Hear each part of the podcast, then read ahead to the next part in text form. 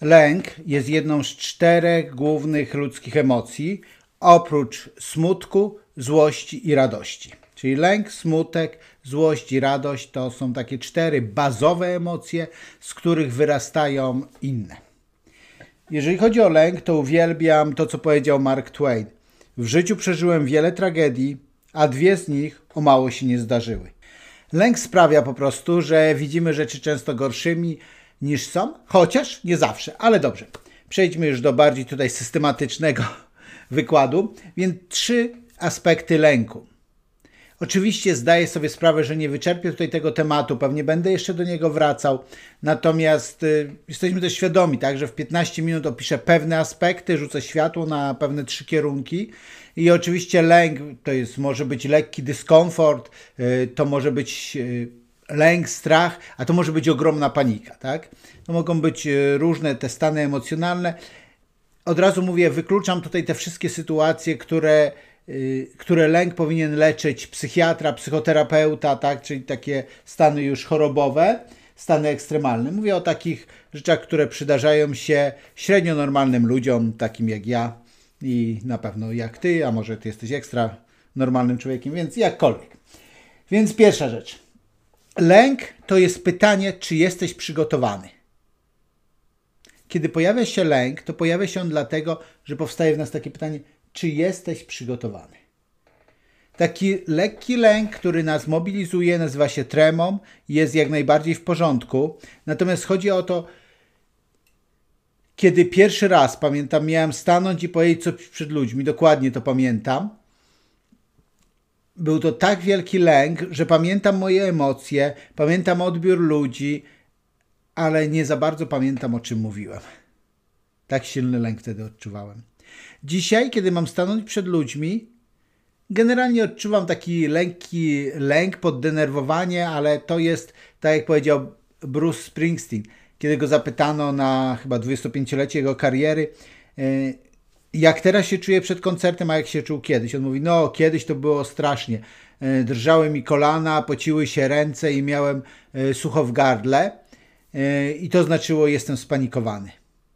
A dziś, po 25 latach, drżą mi kolana, pocą mi się ręce, mam sucho w gardle, ale to oznacza, jestem gotowy.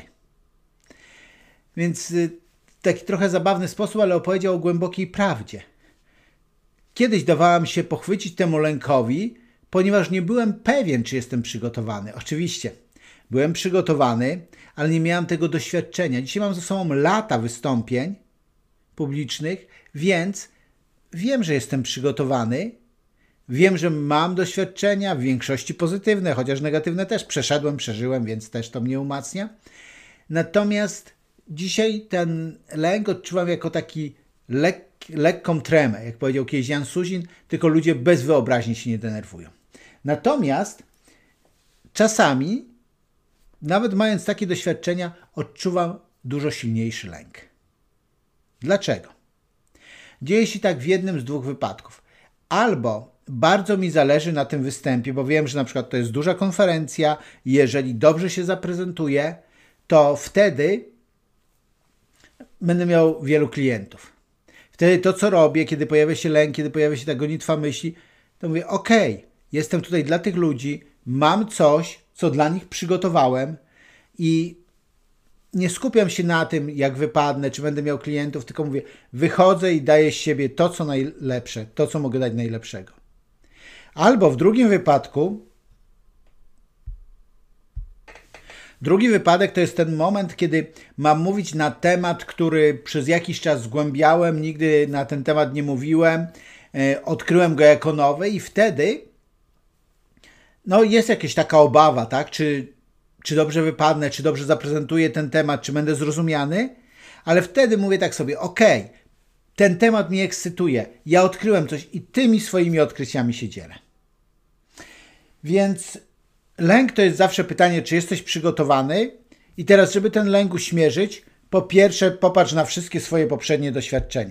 Jeżeli masz doświadczenia w tej dziedzinie, tak jak ja tutaj użyłem tego przykładu wystąpień publicznych, mówisz sobie, okej, robiłem to już wiele razy, więc dam sobie radę.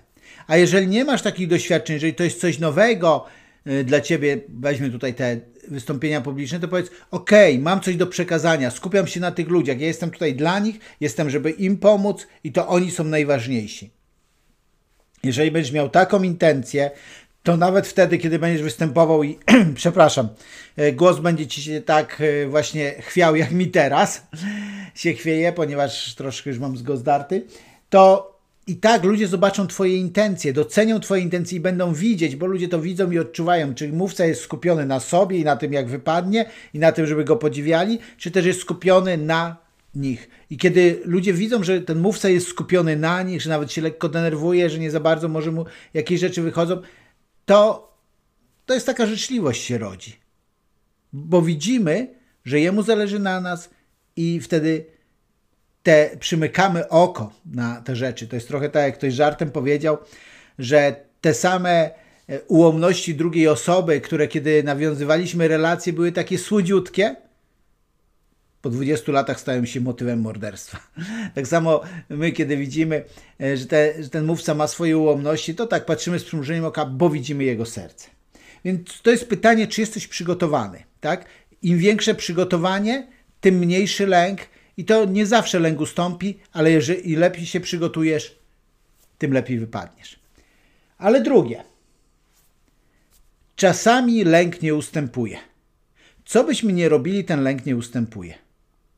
I uwaga, często się mówi, i słusznie, ja też to mówię, pokonaj swój lęk, nie daj się ograniczyć przez swój lęk. Okej, to jest wszystko prawdą, ale dojrzałość umie też spojrzeć na wyjątki. Być może ten lęk jest dlatego tak silny, że potrzebujesz się wycofać.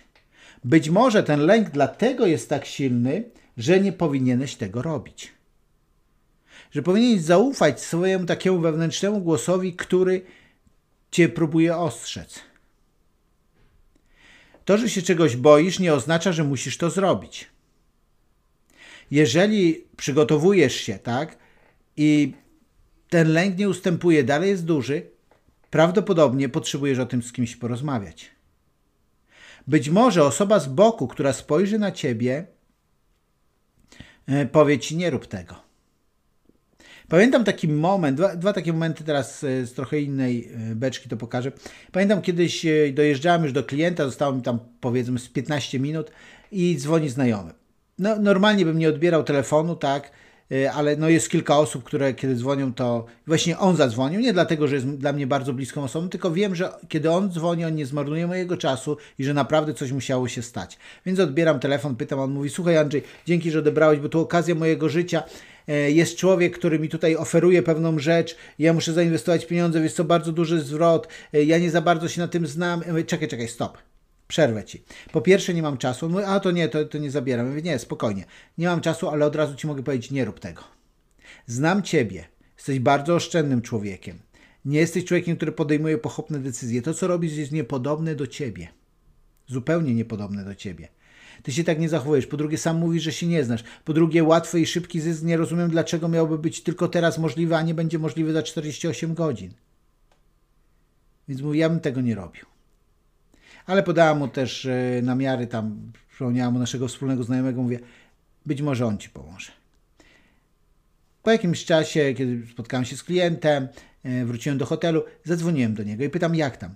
On mówi, wiesz co, nie zdecydowałem się. I on mówi, kiedy taką ulgę poczułem, kiedy powiedziałem nie, no właśnie ten lęk w nim domagał się czego? Domagał się tego, żeby on zwrócił na niego uwagę. Ponieważ ten lęk go ostrzegał.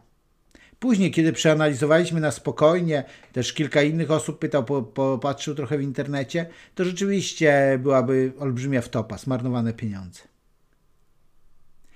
I druga rzecz, ponieważ no lęk gdzieś tam w nas jest.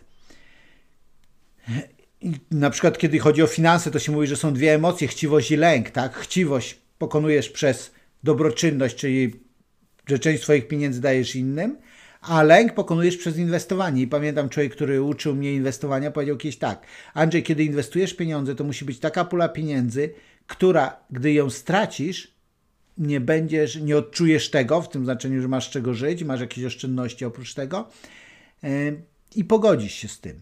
I nasza pierwsza inwestycja to 40% w plecy było.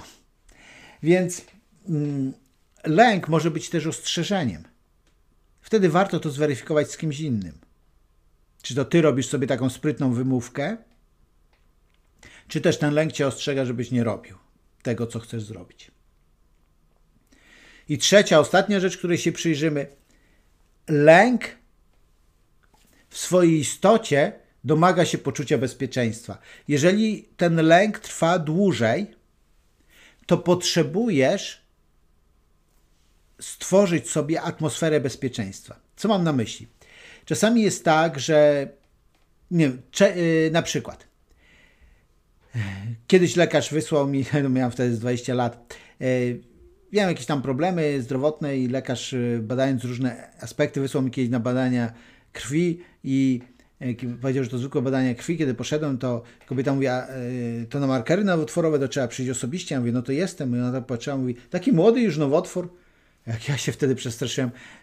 Zbadano mi tą krew, znaczy pobrano mi tą krew i powiedzmy, że za tydzień miałem przyjechać. Przez ten tydzień bardzo się bałem. Wtedy nie wiedziałem tych rzeczy, które wiem teraz, tak? Ale jedną rzeczy, którą bym robił w takiej sytuacji, czyli ten lęk powraca, tak? To nie jest lęk, czy jesteś przygotowany. No można zapytać, czy jesteś przygotowany na śmierć, tak? To nie jest też ostrzeżenie, to jest to, że domaga się poczucia bezpieczeństwa. Więc to, co bym dzisiaj robił, po pierwsze bym głęboko oddychał. W takich sytuacjach, kiedy te myśli przychodzą nagle, raptownie, bym głęboko oddychał. Nabrał powietrza, przytrzymał, wypuścił, skupił się na oddechu. Na pewno poćwiczyłbym trochę więcej fizycznie, żeby rozładować to napięcie. Może pooglądałbym parę więcej komedii, porozmawiał, spędzał trochę czasu z ludźmi, którzy zawsze pozytywnie na ciebie wpływają.